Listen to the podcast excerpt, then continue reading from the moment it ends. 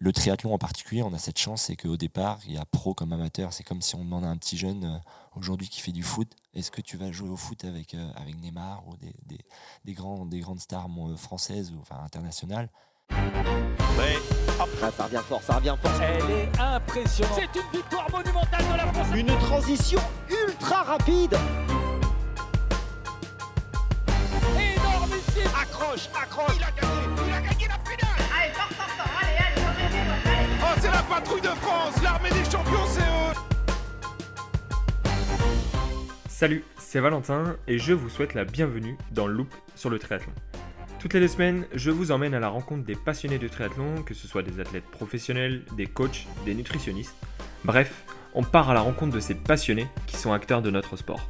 Alors bonne écoute Hello Arnaud, Hello, hello ça va? Impeccable et toi? Ouais, impeccable, merci. Bon, bienvenue sur le, le podcast euh, Loop sur le triathlon. Je suis ravi de te recevoir aujourd'hui et pour commencer, est-ce que tu pourrais te présenter s'il te plaît? Merci beaucoup. Ben, c'est un honneur d'être euh, d'être présent sur ce podcast-là. Alors, je m'appelle Arnaud Guillou, j'ai 34 ans. Euh, J'habite à Saint-Renan, à côté de Brest. Je fais du triathlon depuis. Mon premier triathlon, c'était en septembre 2012. Ok. Euh, c'était suite à un parcours dans différents sports avant. Et euh, je suis professionnel en triathlon depuis 2016 et euh, à plein temps, on va dire, depuis juillet 2021. Ok, donc on va, essayer de comprendre pourquoi euh, toutes ces étapes, euh, pourquoi tu dis à plein temps et pourquoi avant tu étais quand même pro sans être à plein temps. Donc ça va être super intéressant. Et, du coup, pour lancer mon échange, j'ai souvent une, question, même si aujourd'hui je connais un peu la, la réalité sur cette journée, mais est-ce que pour nos auditeurs, pour les mettre dans le bain, pour savoir qui est Arnaud Guillou, est-ce que tu peux leur expliquer une journée type de ton quotidien? Donc peut-être une journée comme aujourd'hui où, où tu es, t'es en stage, tu es en training camp, et une journée comme euh, tu as l'habitude de faire et qui est un peu plus ton quotidien. Ouais, par exemple, là, actuellement, on est en stage à, Monaco, donc euh, on est entre euh, plusieurs athlètes français. La journée, elle a commencé par une belle sortie vélo. On est parti, on est parti à 8h, 8h30. Euh, il y a le décalage horaire. non, il y a toujours un peu de retard avec les, avec les athlètes, le temps que tout le monde se mette en route. Mais on est parti, on a fait 4 heures de vélo. Donc voilà, on a, pu profiter du, beau paysage monégasque et italien, monter des, des cols euh, magiques comme euh, le Poggio et, euh, et la Turbie, tout ça autour de, Monaco. C'est vraiment, vraiment, top.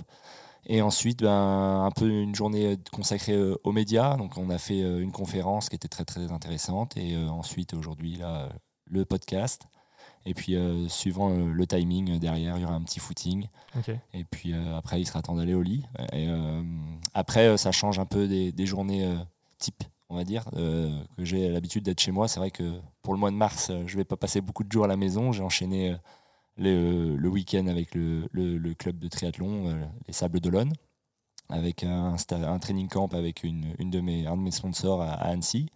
Et puis là, le, le training camp à, à Monaco. Et puis après, enfin, je vais rentrer à la maison, dormir dans mon propre lit. Ça, ça va faire du bien. Mais euh, voilà, une journée type, euh, je, je nage très rarement le matin. Euh. Je suis plutôt natation du, du soir. En fait, je nage dans des créneaux publics, dans la piscine vers chez moi. Et souvent, je commence ma journée par, par la course à pied si c'est une grosse séance. Et sinon, je commence par le vélo. Ok. Je préfère euh, commencer toujours par la séance la plus dure. Comme ça, il y a plus de fraîcheur et tout ça. Après, sauf contre-indication, hein, si le coach euh, préfère que je commence par le vélo, je commence par le vélo et je- j'enchaîne à pied. Donc, pour, pour respecter l'ordre euh, du sport euh, du triathlon. Mais voilà, après, euh, pour résumer, euh, en gros, une, une semaine type, on va dire, euh, sur, euh, si on moyennise sur toute l'année, euh, on va dire entre 22 et 25 heures d'entraînement semaine. Donc voilà, c'est vrai que c'est, bon, ça peut paraître beaucoup, mais pour certains, ça peut paraître peu. Ouais. Enfin, il faut relativiser. C'est vrai que c'est sur, euh, on va dire, euh, une moyenne annuelle. Euh, pour ma part, je coupe un mois sans sport tous les ans. Donc ça, ça peut faire peur aussi à beaucoup de personnes, notamment les, les groupes d'âge qui, qui me posent souvent cette question-là. Oui, comment se passe ta coupure? Bah, Moi, je dis, je fais un mois sans rien. Oh, mais ça doit être dur de reprendre. Ouais, c'est très dur de reprendre, mais ça fait énormément de bien. Ça permet de faire plein de choses à côté. Et, euh, et puis j'ai souvent des coupures aussi post-gros objectifs, comme ça a été le cas là en Afrique du Sud. J'ai fait une semaine complète de coupures et puis euh, derrière la remise en route pour, euh, pour les prochains objectifs. Ouais, bah c'est, on voit que c'est vraiment chargé et, et ça va nous permettre. Ça m'a bien intrigué aussi ce, ce mois de coupure. Donc, euh, du coup, si c'est une question que tu as, souvent, ça va être l'occasion de, de répondre aussi derrière le micro. Donc, on viendra un peu plus sur la fin. Là, j'aimerais bien revenir sur Arnaud, plus petit, quel était, euh, qui étais-tu? Est-ce que tu étais sportif? Est-ce que euh, le monde du triathlon, en fait, euh, il t'a toujours inspiré Tu as fait différents sports? Qu'est-ce qui fait qu'aujourd'hui, là, on est face à face et qu'aujourd'hui, tu es triathlète professionnel? Alors le sport, c'est vrai que je l'ai commencé assez tôt. J'ai nagé depuis le CP. J'ai commencé très très tôt, sans, sans penser à la compétition. hein. J'étais, c'est comme tout, me- tout bon parent, il inscrit son enfant dans un sport et j'ai été, j'ai choisi la, enfin j'ai choisi ou mes parents, je sais plus trop. hein. J'ai choisi la natation. C'est vrai que l'aspect sécurité euh, est vraiment très important aussi aujourd'hui. euh, quand on voit les noyades à la piscine ou dans les plages, c'est vraiment quelque chose. Faut faire attention et ça a été le premier réflexe que j'ai eu aussi avec mes enfants, c'est de les inscrire à la natation pour cette sécurité-là. Et euh, je pense que je me suis pris de, j'ai pris, goût à ce sport. Et puis euh, en CM2, j'avais des bons résultats. J'avais eu une proposition pour venir euh, en sport-études, mais c'était quelque chose qui m'intéressait pas forcément. Euh, J'étais dans une école qui était à 500 mètres de, de ma maison, donc euh, j'ai j'ai suivi l'école dans laquelle j'étais en sixième. Puis après, j'ai été approché par le club de Brest euh, où j'habite. Et je suis rentré en sport-études en cinquième, quatrième. Et puis, c'est la vie que je m'étais fait des, des sports-études. C'est vrai que bon, j'étais, on va dire, le plus jeune, et le- enfin le plus jeune. J'étais je suis de fin d'année, mais j'étais le plus, le plus petit et le plus gringalé, on va dire, alors que dans ma classe, c'était des armoires à glace. Donc, euh, j'avais pas beaucoup d'affinité avec les, avec les nageurs de ma classe. Et euh, j'étais dans une classe de sport-études avec les natations et gymnastiques. Donc j'avais, j'étais plutôt souvent avec les gymnastes. Et l'ambiance commençait à être pesante. On préparait, je me souviens, les, championnats de France ou les interrégionaux, je sais plus. Et puis euh, au bout d'un moment, la tête a décidé de débrancher. Je me suis dit non, j'arrête. J'arrête sport-études, je, re- je, je reste dans cette classe-là parce que j'avais des amis euh, dans cette classe et puis j'avais pas l'envie de changer d'école et tout ça, j'étais bien dans cette école. Et là, c'est à quel âge là?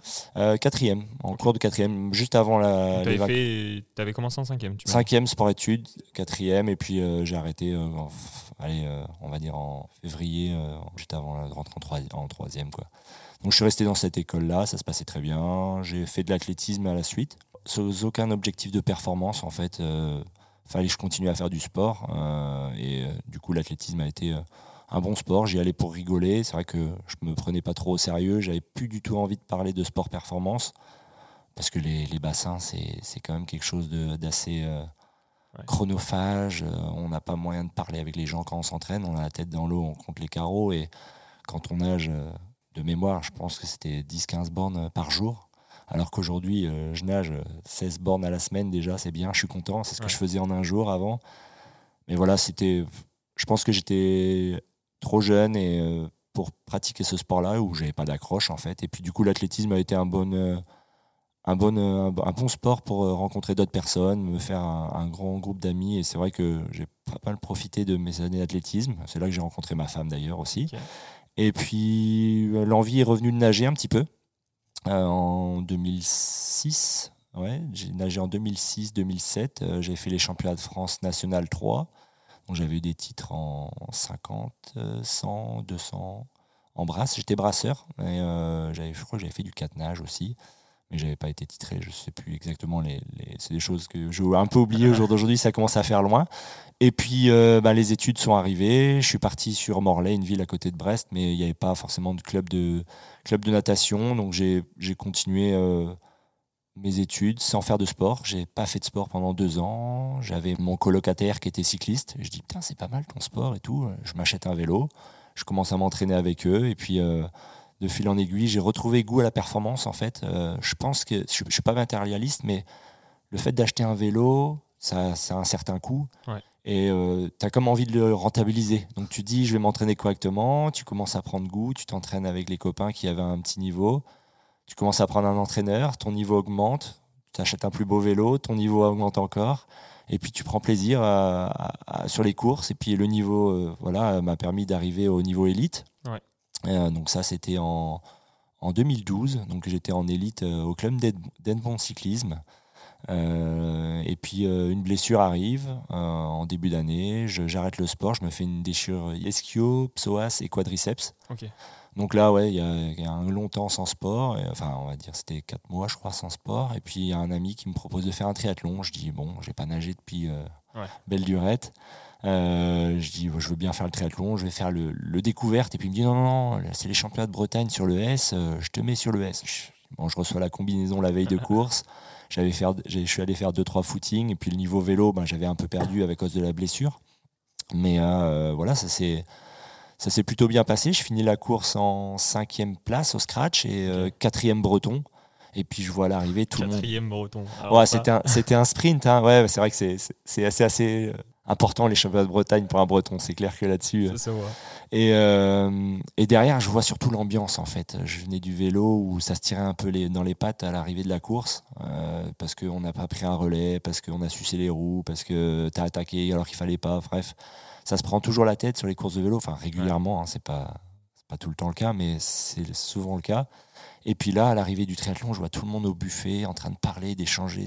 Ils étaient tous heureux d'être là, tous ensemble. Je dis, mais c'est super. Alors, j'avais déjà entendu parler du triathlon hein, Ouais. avant d'en arriver là. Et, euh, et je me suis dit, bah, vas-y, fonce Arnaud, teste euh, le tri et tu verras comment ça marche. Donc, j'ai continué un peu à faire du vélo à côté. Et puis, euh, première saison donc à Rennes Triathlon. Euh, j'ai fait que des sprints, notamment les manches de Détroit avec mon club. Euh, bon, là, c'était c'était assez sympa, les sprints. Euh, en fin d'année, je me dis, je testerais peut-être un M, parce que plus il y avait de vélo, mieux j'étais. Ouais. Donc, j'ai testé un M en fin de saison en me disant, voilà, si je suis cramé, au moins c'est l'hiver, je coupe, et puis c'est pas trop grave. Bon, c'est bien passé. hein. J'avais fait le M de Quiberon, je crois, de mémoire. Après les, les manches de D1, il y a une course open le lendemain.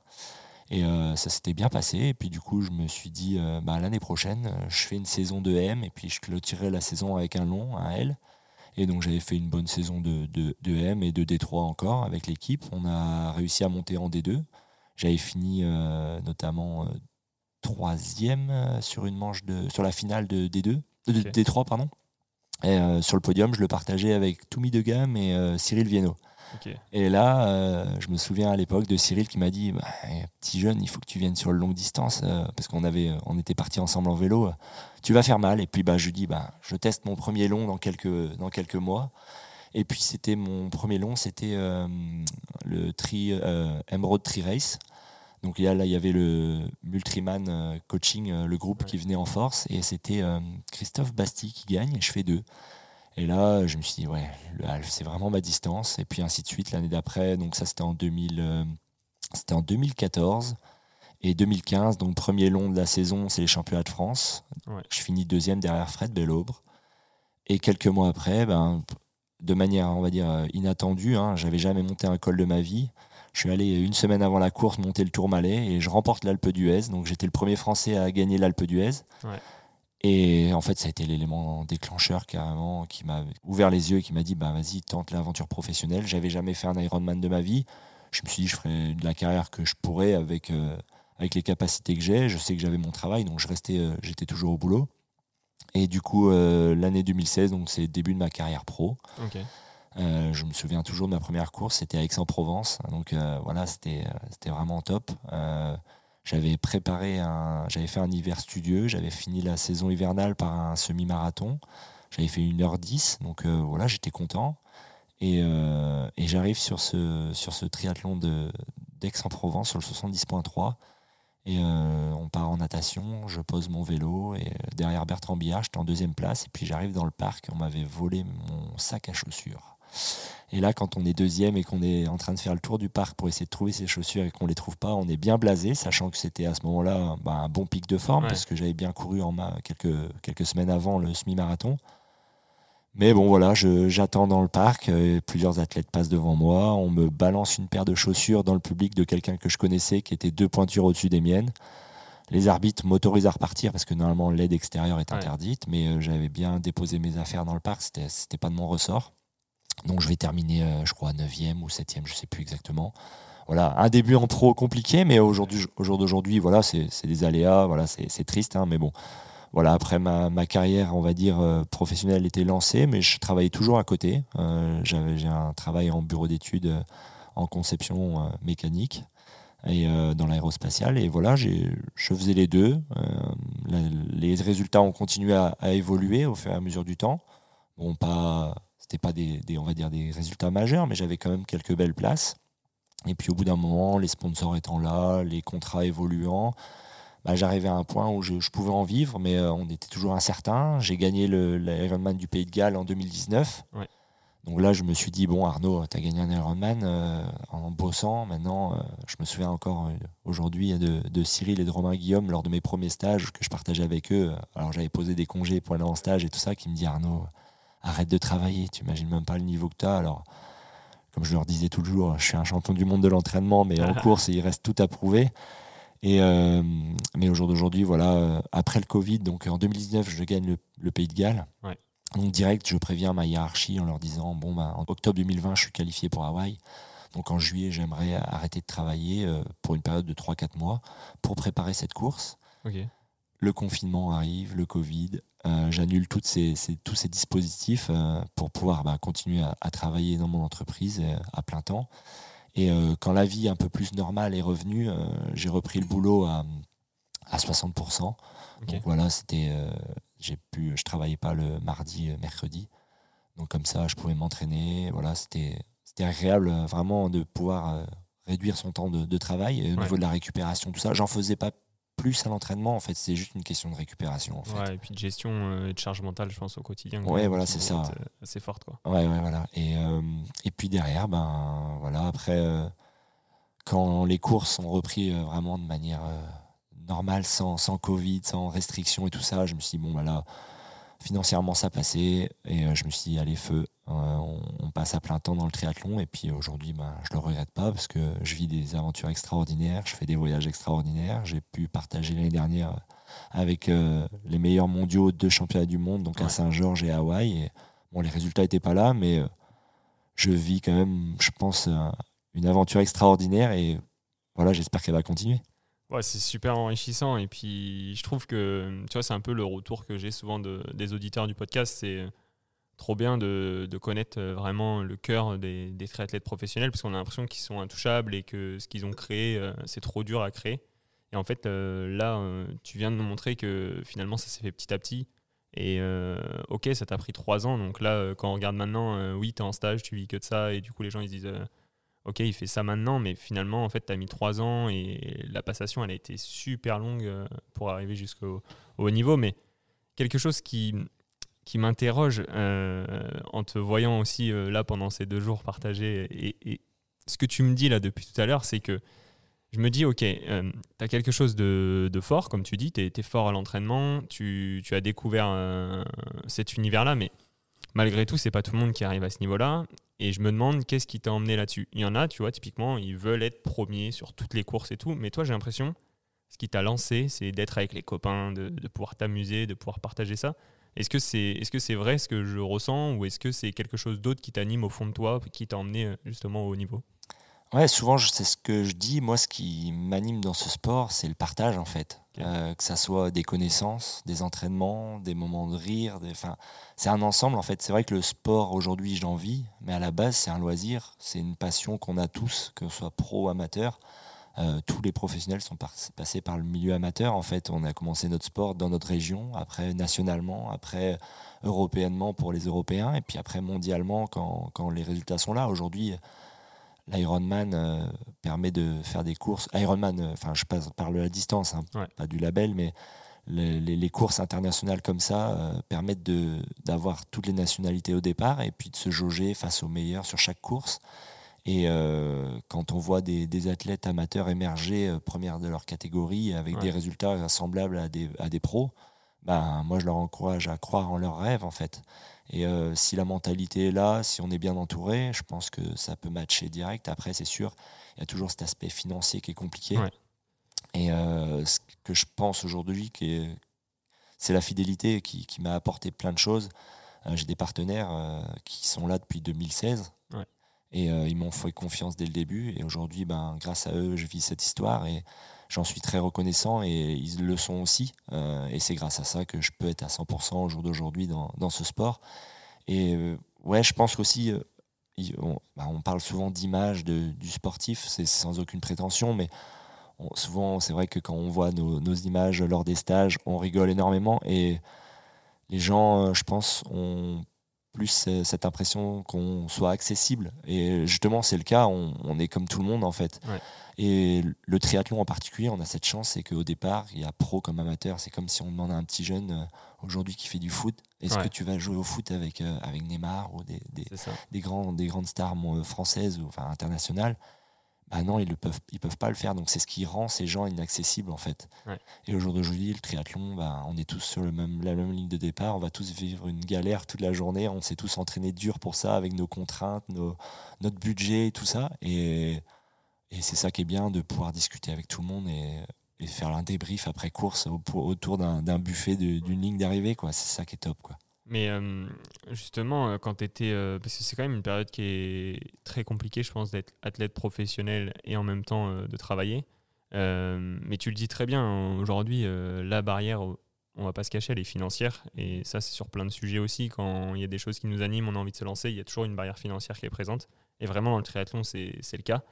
Euh, toi, comment tu as fait quand même, malgré tout, parce que tu as réussi mettre en avant donc, euh, ton côté professionnel, donc garder ton taf, et en même temps euh, t'entraîner Est-ce que tu as décidé de, staffer tout autour de toi, donc avoir un coach sportif, avoir un- une structure et tout?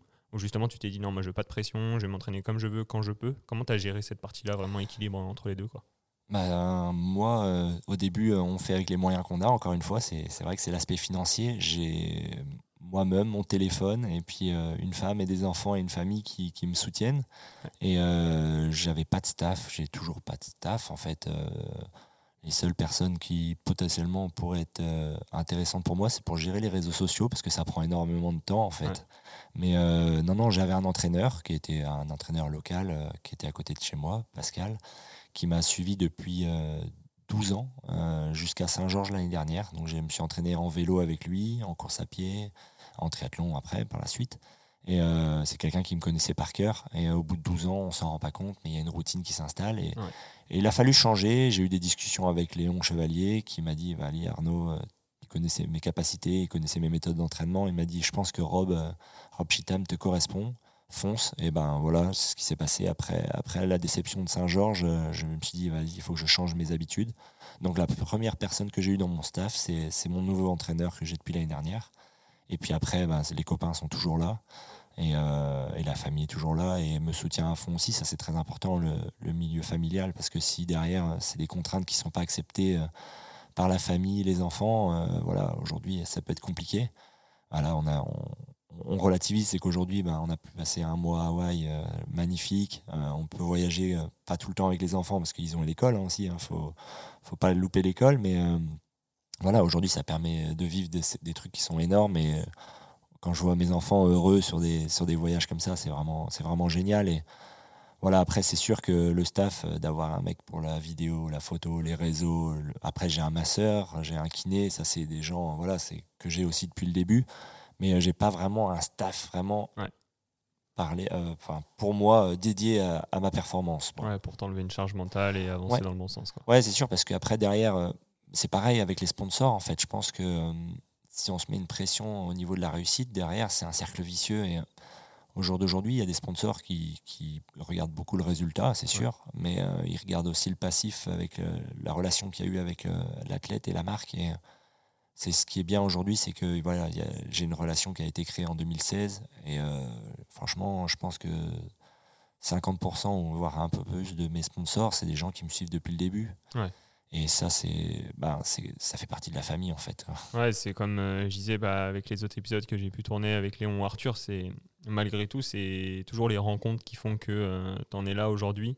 Et il y a certaines rencontres qui ont vraiment un, un impact. Et justement, je me demande, euh, la rencontre avec ton nouvel entraîneur, euh, est-ce que ça a un impact sur toi et surtout comment euh, tu vis cette transition-là de méthode d'entraînement? Parce que je sais que parfois ça peut être vraiment un gros choc pour l'athlète. Est-ce que toi ça s'est fait de façon douce? Est-ce que tu comprends tout ce que tu fais à l'entraînement? Comment ça se passe pour toi? Bah, moi, euh, j'avais donc Pascal et mon ancien entraîneur étaient très très durs. Je m'entraînais très dur, peut-être un peu trop. Hein, on, on le sait pas en fait. hein, c'est après coup. Et euh, quand j'ai commencé à travailler avec Rob, euh, ce qui s'est passé, c'est qu'il a analysé mes deux dernières années d'entraînement. Donc, il a analysé, euh, je pense qu'il a regardé les, les- les grandes lignes et euh, il a il a remarqué que j'avais une capacité à me faire très mal Et derrière, par contre, il me fallait beaucoup de récup.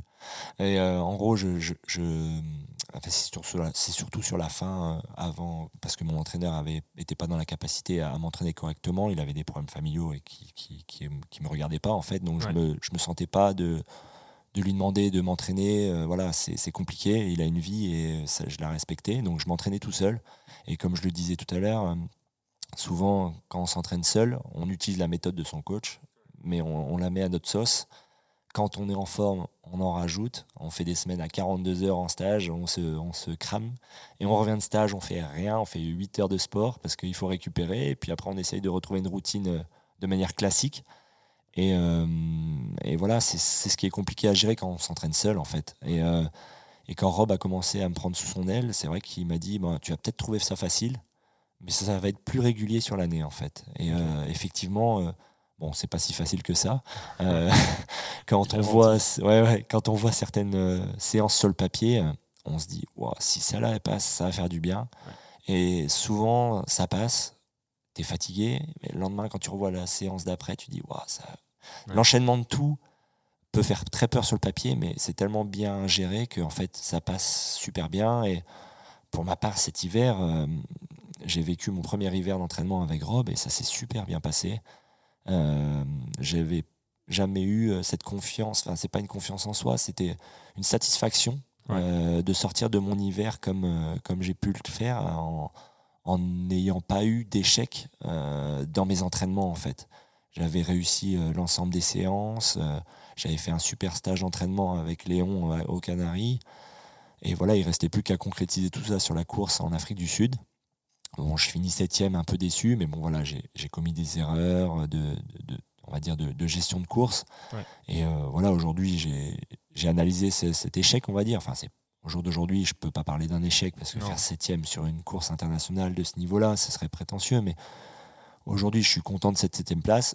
C'est sûr, c'était pas l'objectif que je m'étais fixé, mais euh, mais voilà, c'est je ferai mieux sur la prochaine course, je l'espère. Et voilà, on, passe des bons moments qui permet de, récupérer après justement cette course. Et puis, euh, il va falloir retourner au, charbon, comme on dit. Quoi. Ouais, c'est sûr, mais du coup, tu, tu vis beaucoup moins les, les hauts et les bas. Mais euh, tu vois, moi, je parle personnellement. Souvent, tu as, le sentiment que, comme tu disais, si tu fais plus, tu vas être meilleur et du coup, tu te mets plus dans le dur. Mais euh, est-ce que toi, tout de suite, quand tu as eu la nouvelle euh, méthode de coaching, tu t'es tout de suite senti bien et senti à l'aise et confortable ou justement tu avais une petite partie doute? Parce que je trouve qu'il faut vraiment une confiance ultime. Après peut-être que tu t'en rends compte parce que ça a fait ses preuves avec Léo et c'est Léon et c'est ça on va dire ta preuve. Comment toi tu as réagi face à ça Bah, je connaissais ouais, le passif de Rob avec Léon, avec Suzy, sa femme, euh, et puis euh, la discussion qu'on a eue ensemble aussi. hein, il m'a mis en confiance, il m'a fait un, on va dire un test en fait. euh, il m'a proposé quelques semaines d'entraînement pour voir si ça me convenait, et puis je retrouvais quand même une grande partie de la méthode de mon ancien coach avec une rigueur différente, mais voilà, je, je sentais que ça pouvait passer. Et euh, voilà, après, Rob est quelqu'un qui met extrêmement en confiance. Euh, il est euh, pragmatique, en fait. Il, il sait où est, à quel niveau se situe son athlète et il n'est pas là pour te vendre euh, des fleurs, en fait. Il va pas te dire, je vais te faire gagner euh, un Ironman comme ça. Il sait qu'il y a du travail à faire sur tel et tel sport, telle et euh, telle et telle gestion de la course et tout ça. Donc, il m'a mis en confiance très rapidement. Les entraînements étaient durs à pied, euh, un peu moins à vélo par rapport à ce que je faisais avant, Ouais. mais l'ensemble était beaucoup plus bénéfique euh, que, que mon ancien entraîneur. Mais après, c'est. Je ne sais pas si c'est vraiment l'an- l'ancien entraînement qui était moins bon, mais c'était surtout, je pense, que je changeais ma routine. Ouais. Et euh, j'ai eu cette discussion-là avec Léon, c'est que quand j'ai commencé avec Rob, quand on me dit euh, 350 watts, euh, c'est pas 351 ou 349, je faisais tout mon possible pour arriver vraiment à 350 ou pareil euh, en course à pied, s'il fallait courir à 4 au kill, c'était pas 4-1 ou 3,59, j'essayais de faire du 4 au kill, j'avais une rigueur comme un enfant à l'école et, et je pense que bah, quand on réussit les entraînements et qu'on a la confiance de son entraîneur, bah, voilà, ça match quoi. Et puis souvent on entend parler des gens qui disent euh, l'entraînement c'est 90% de confiance en son coach et puis 10% de- d'application de l'exercice. Ouais. Bah voilà, peut-être que c'est ça. hein, mais, euh, On verra ça, on verra ça. Bon, en tout cas, c'est c'est cool. Merci pour, euh, pour ce partage sur ces points-là. Et et il y a un aspect que tu disais tout à l'heure, bah, qui d'ailleurs t'a amené au, au triathlon. Donc, euh, j'ai quand même envie de fouiller. C'est euh, l'aspect euh, blessure sur euh, la partie vélo. Et si je dis pas de bêtises aussi, tu es tombé en triathlon, tu t'es fait une clavicule. Ouais, je me suis fait trois clavicules. Trois clavicules Ok, ouais, bah, on a de quoi parler. Bah, justement, euh, comment toi, parce qu'on sait très bien le caractère d'un sportif, on sait très bien ce qui nous anime au quotidien et de rester soit alité, soit ne pas faire notre sport, ça nous met dans un état un peu complexe. Comment toi, tu as fait face à ça? Est-ce qu'aujourd'hui, tu en tires comme une force ou ça a vraiment été des périodes euh, très difficiles à passer? Alors ça a été des périodes très difficiles à passer. Alors la première clavicule c'était en course de vélo, donc c'était pas à l'époque où je faisais du triathlon. Mais euh, la deuxième clavicule, euh, ça a été compliqué parce que je me la suis cassée deux fois dans la même année. Ah oui. Et euh, j'avais une qualification en poche pour les championnats du monde 73 en Afrique du Sud. Donc j'ai fait une croix sur. C'était en 2017. J'ai fait une croix sur euh, de beaux objectifs. Mais, mais voilà, après, je suis tombé à Bolton, euh, sur l'Ironman de Bolton, alors que j'étais en tête de la course. À l'époque, c'était euh, Joe Skipper qui était deuxième. J'avais pas mal de, minutes d'avance, mais voilà, c'était une erreur de parcours et euh, j'ai dû m'arrêter pour éviter de prendre une bagnole de face. Donc, je me suis arrêté, j'ai freiné, je me suis arrêté euh, juste à temps, mais bon, je suis tombé sur le- sur l'épaule et euh, voilà, fracture de clavicule. Et puis, euh, bah, j'ai fait le choix de me faire opérer, c'est chose que je n'avais pas fait quand j'étais tombé la première fois en, en cyclisme. Euh, du coup, la rééducation s'est passée très vite. Je me suis fait opérer. Dix jours après, j'étais en vacances en Corse, euh, en train de rouler. Bon, c'est pas préconisé, en faites pas ça. Ne suivez pas mes conseils. Et, euh, et le pire de tout ça, c'est que je suis allé rouler avec euh, Alain Prost, et puis il y avait, il y avait des personnes, des personnes de- du milieu médical, notamment la personne qui a formé mon la personne qui m'a, le Ah. chirurgien qui m'a opéré pour ma clavicule, Je t'avais dit de rien faire, j'imagine. qui m'avait dit bien sûr de rien faire parce que si je tombais sur la clavicule, ça pouvait être très dangereux. Mais bon, je m'étais dit, je peux toujours faire les championnats du monde en, en fin d'année, enfin c'était en septembre, donc je vais m'entraîner tout le mois d'août. Et euh, donc ça s'est super bien passé. hein. J'ai couru, il m'a dit par contre, euh, ne tombe pas sur ta clavicule à l'entraînement et, et j'appellerai euh, le chirurgien pour lui dire que j'ai roulé avec toi. Je dis bon, je me ferai peut-être tirer les oreilles, Ah. mais bon. Mais bon, voilà, donc du coup, euh, l'été s'était super bien passé. En août, j'ai- j'ai pu reprendre un bon niveau. Et euh, avant d'aller au championnat du monde euh, en Afrique du Sud, euh, je me suis, j'ai fait une course de préparation euh, vers chez moi, bah, l'Emerald Tri Race, la course, le premier longue distance que j'ai réalisé. Et donc j'étais en train de, j'étais en tête de la course sur le vélo. Et au moment de descendre de mon vélo, j'avais oublié que j'avais une gourde derrière la selle. Et mon pied, euh, pour descendre du vélo, c'était un faux plat descendant, j'arrivais à 50 à l'heure. Et mon pied a tapé la gourde derrière la selle, donc du coup, euh, j'ai fait un beau vol plané avec trauma crânien. Ah ouais.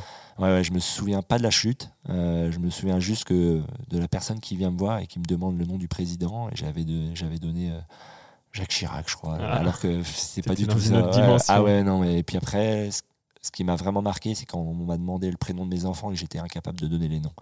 Ça, tu t'en rappelles Ça, je m'en rappelle, ouais. Et là, ça, c'est revenu plus tard. Et, euh, et je me souviens aussi dans la voiture, en allant à l'hôpital, euh, c'était un gros 4x4. J'ai dû répéter au moins une centaine de fois. euh, c'est une grosse voiture, elle doit avoir pas mal de chevaux, cette voiture. Et voilà, aujourd'hui, on en rigole, mais voilà. Par contre, là, cette, cette clavicule-là étant la clavicule opérée avec une plaque, Ouais. la clavicule avait cassé à côté de la plaque, normal, ça casse jamais sur la plaque. Et là, bah, du coup, j'avais fait une croix fin de saison, et puis, euh, et puis voilà, il fallait faire avec. Et puis c'est moi qui ai joué un peu, un peu au con. hein. Ouais. Il faut faire, faut faire gaffe. euh, les clavicules, quand ça casse et qu'il y a une plaque, euh, déjà, faut l'enlever dès qu'on peut. Euh, moi, j'ai attendu deux ans et demi pour l'enlever, mais du coup, j'ai attendu le, on va dire, le moment le plus opportun, on va dire dans la carrière pour l'enlever. Je l'ai enlevé en plein hiver, et puis ça m'a permis de reprendre.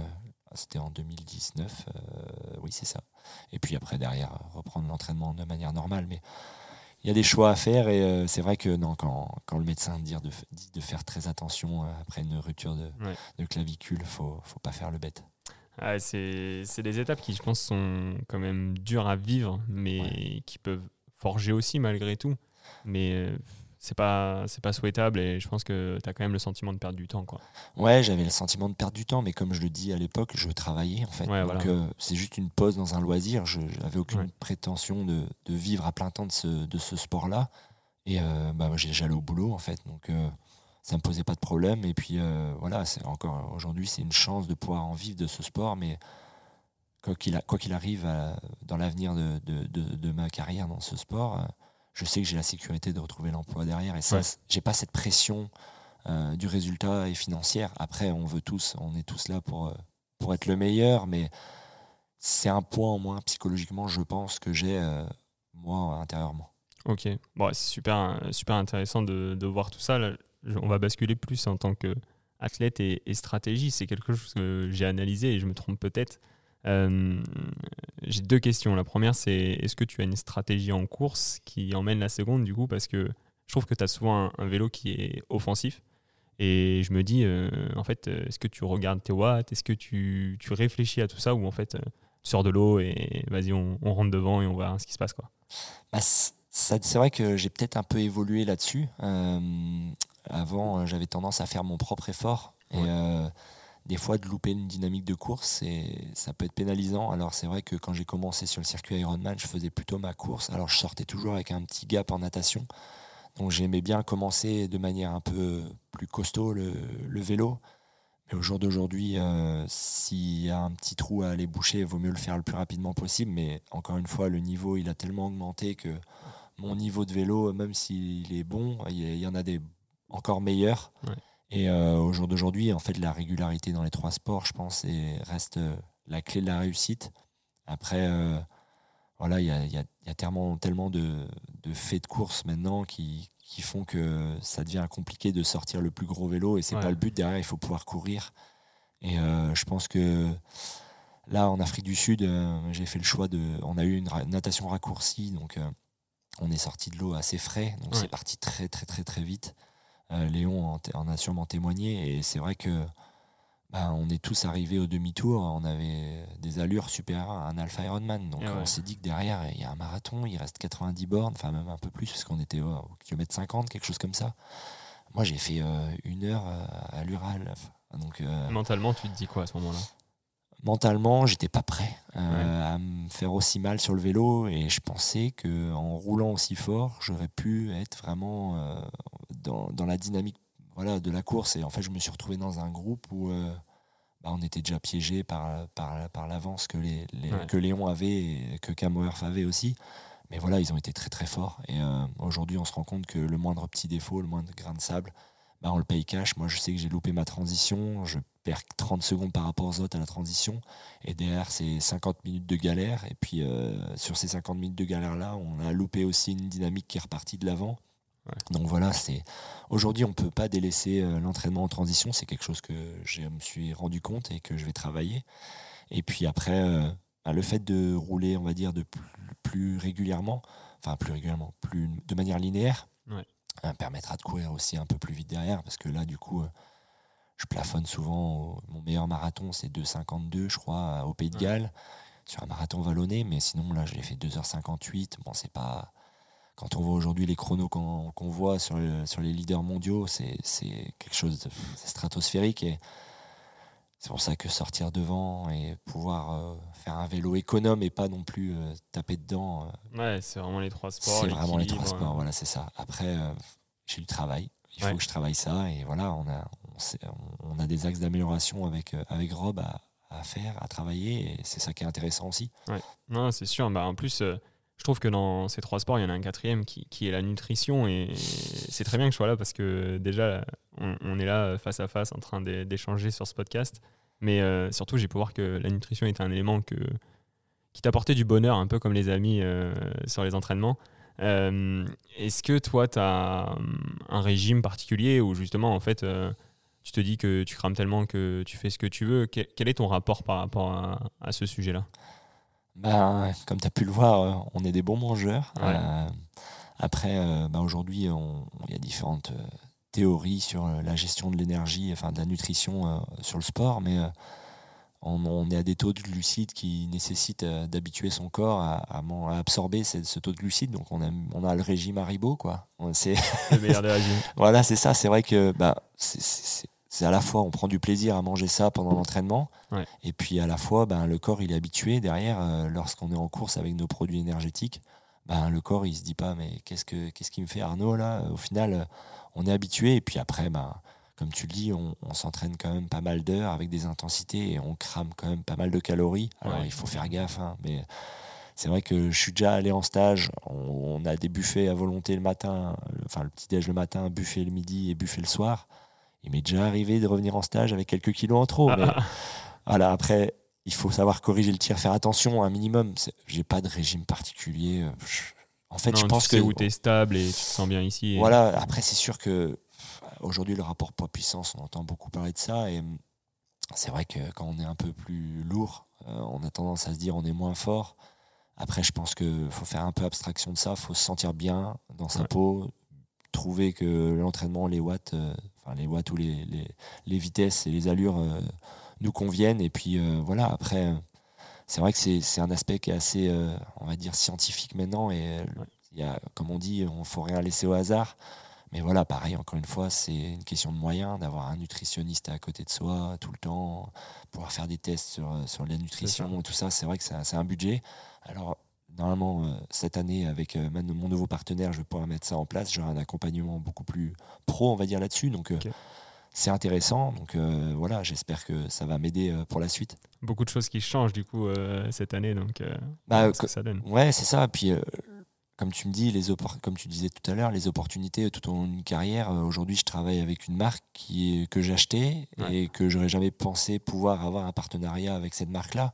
Et aujourd'hui, cette marque va m'accompagner pour déjà pour les trois prochaines années avec euh, un nutritionniste, un suivi, des, de la nutrition sportive à ma, de- enfin, à ma, à mes données. Euh, voilà, c'est des choses.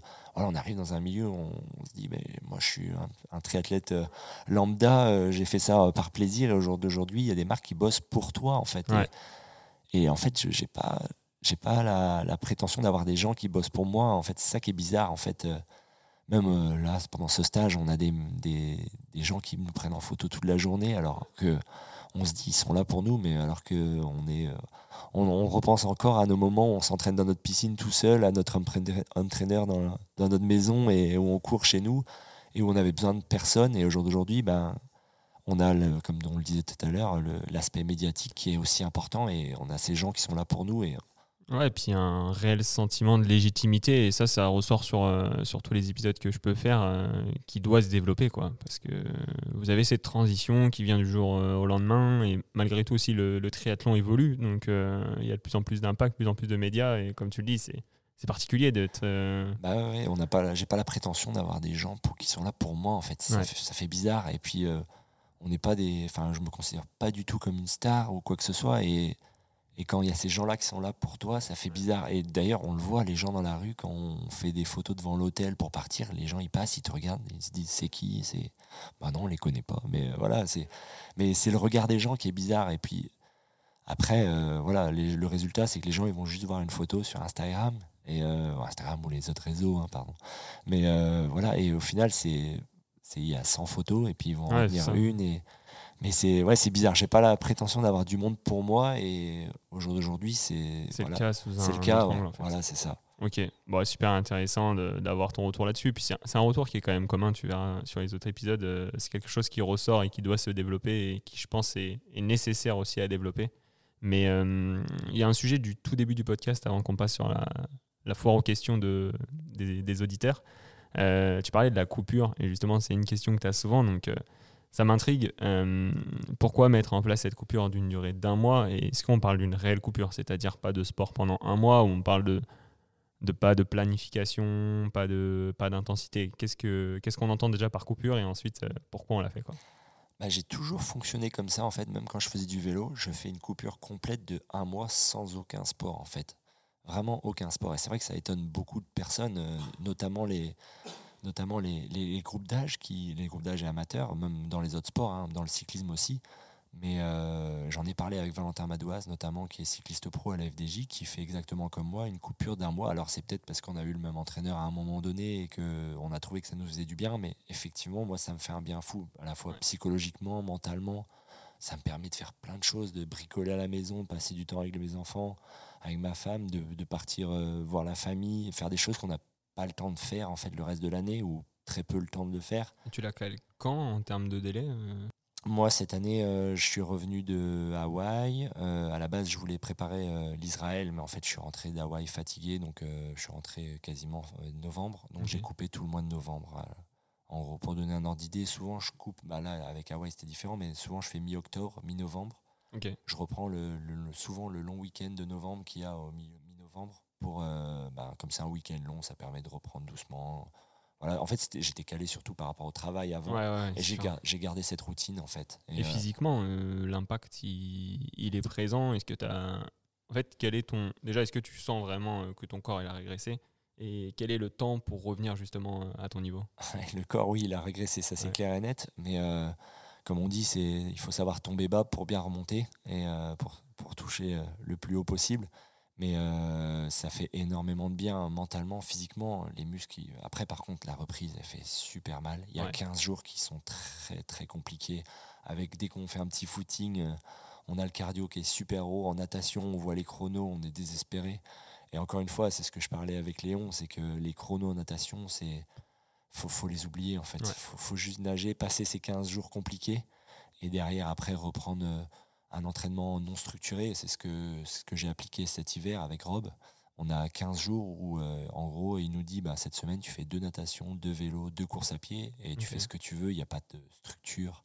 La semaine d'après c'est trois natations, trois vélos, trois courses à pied. Voilà, il n'y a vraiment pas de structure. Donc ça fait un mois complet plus deux semaines de non structuré. Et en fait, euh, bah, on gère comme on peut. Et puis, comme c'est une reprise, on a des petits volumes. Ouais. Et ça fait un bien fou, quoi. Ok. Bon, hein, on ne sait jamais. hein, c'est chacun se retrouve un peu comme la conférence qu'on avait avant. On voit qu'il y a énormément de lois. Ouais. Et après, c'est à chaque individu de, de tester. Mais c'est super intéressant d'avoir ce retour et de voir un peu l'impact. Ouais, faut, faut tester. Je pense Ouais. que c'est le plus important. De toute façon, on est tous différents. hein, Mais il faut juste être conscient que voilà, euh, il y a un temps d'adaptation, mais par contre, euh, on le voit bien, tu, tu reviens très vite au niveau et ça, c'est pas un souci. Il faut juste l'accepter et passer ces 15 jours un peu compliqués. Quoi. ouais, bah, en plus, commencer la saison en mars avec un Ironman, c'était une première pour moi. Et euh, bon, voilà, on va dire que c'était la course d'échauffement. Après, j'espère que, j'espère que la suite sera, sera pas mal. Au top. Bon, merci à toi. On va passer à, à la petite FAQ. Euh, la première, c'est une question de, de Marin. Hello Arnaud, euh, la crêpe après une course, est-ce que c'est ça le secret de la vraie récupération? C'est vrai que j'ai la chance, euh, souvent sur les courses nationales, d'avoir une petite crêpe avec du caramel à l'arrivée. Et c'est vrai que c'est, marrant, mais c'est comme quoi on a cette image du breton qui est, qui est Ouais. vraiment importante. Et euh, c'est une image que, qui me tient à cœur, en fait. Et euh, aujourd'hui, bah, c'est peut-être ma marque de fabrique, on va dire, sans Ouais. aucune prétention. Mais c'est vrai que quand je vais euh, sur les, courses nationales, euh, souvent, euh, voilà le breton Arnaud Guillou. Et c'est, cool d'avoir cette image-là. hein. C'est, toujours une image, on va dire, positive. Et, et voilà, ouais, la crêpe au caramel beurre salé, c'est le secret de la réussite, surtout pour la récup. Ok, au top. Bah justement, ça fait la transition sur une question d'Alizé. Je l'ai regroupée aussi. C'est qu'elle demande en fait réellement comment tu récupères après un Ironman un effort qui est long comme ça? Et est-ce que en fait ton corps il n'est pas déjà habitué à prendre une charge euh, aussi forte et finalement par rapport à un amateur c'est plus léger? Comment tu gères cette partie-là? Bah écoute, euh, c'est vrai que là, après l'Afrique du Sud, j'ai coupé une semaine. Euh, à la base, j'avais un footing de 30 minutes à faire le, le lundi après la course avec Léon. Et puis en fait, on s'est dit, non, mais on va pas aller courir 30 minutes. Et en fait, euh, dans les commentaires, c'était écrit, crois-moi, fais-le, parce que sinon, ça va être 15 jours de galère. On n'a pas été courir, ça a été 15 jours de galère. Musculairement. Alors j'ai coupé pendant une semaine, j'ai fait une semaine complètement off euh, après le- après l'Afrique du Sud parce qu'on sortait d'un gros bloc hivernal de la première course et euh, pour pouvoir rebondir derrière, encore une fois, il fallait vraiment faire cette coupure. Et ensuite, euh, ben, derrière, la reprise de l'entraînement s'est faite de, pro- de manière progressive. Et c'est vrai que ça a été la première semaine, donc c'était la semaine dernière. Ça a été très très très très dur Ouais, musculairement, des courbatures partout. euh, mais en fait, le but de ce petit footing de 30 minutes, c'était juste d'éliminer les toxines parce qu'on avait eu des conditions climatiques qui étaient assez euh, dantesques. Ouais. Donc, euh, on a eu de l'humidité. euh, voilà, c'était et en fait, c'était juste évacuer les toxines, chose qu'on n'a pas faite. Donc, c'est 15 jours de, de galère. Mais après, voilà, encore une fois, on est tous différents et je pense que si le corps en a besoin, si on se sent fatigué, la meilleure chose, c'est de récupérer d'abord avant de reprendre des entraînements classiques. Ok. Bon, merci à toi euh, pour cette, euh, pour cette réponse. Et on va finir sur une question de- d'Elodie euh, qui reparle du coup de ta victoire sur l'Alpe en 2015. Et elle se demande euh, comment tu étais mentalement à ce moment-là, si tu as des souvenirs. Ah bah, j'en ai des très très bons souvenirs. J'ai été papa trois mois avant la course, mon premier enfant Noah, et j'ai encore ce, ce petit ce petit moment dans ma tête où je soulève mon fils après avoir passé la ligne d'arrivée. C'était déjà d'une, c'était inespéré de gagner. Ouais.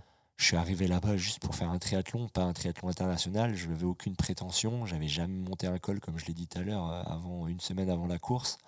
Et puis euh, je connaissais cette course via Colin Arros, euh, qui est vers chez moi, qui a participé un grand nombre de fois à cette course. Et euh, je venais là pour faire un triathlon pendant les vacances d'été parce qu'on ne voulait pas aller à la mer parce qu'avec un petit en bas âge, Ouais. la mer, il y a trop de monde. Et on s'est dit, bah, on va tester la montagne l'été. J'avais jamais fait.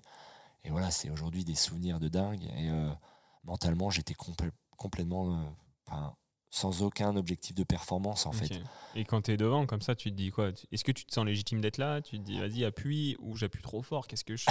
Euh, Qu'est-ce qui passe dans ta tête là, Moi, moment-là Je me souviens très bien de la course, comment elle s'est déroulée. Je suis parti en natation, j'étais, derrière, j'avais du retard. Et je me souviens, j'avais fait le choix de prendre le vélo de chrono, la roue, la roue lenticulaire. Ouais. On, avait, on m'avait pris un peu pour un fou.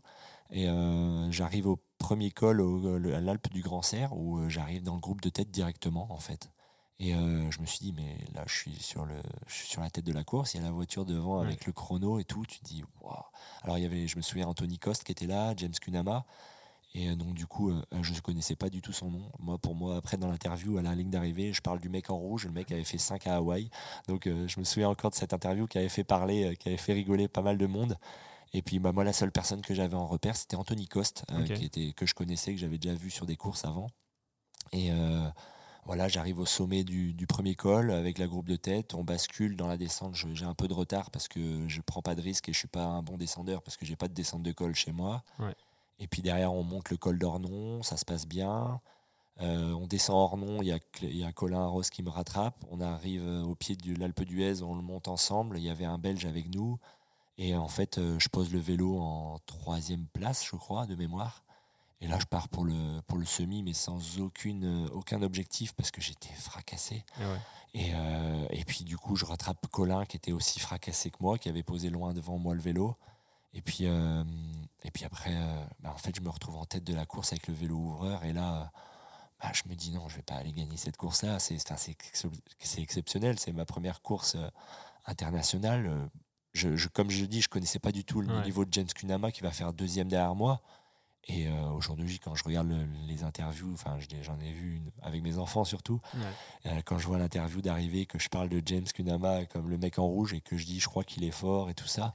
Enfin, c'est, ça peut paraître prétentieux, mais c'est drôle quand on, en, on rigole et euh, voilà, c'est des souvenirs mais qui resteront gravés à jamais. Comme ma victoire au Pays de Galles, c'est des souvenirs qui resteront gravés à jamais. C'est des victoires quand on s'y attend pas. En fait, c'est ce qui est de plus magique en fait. Ouais.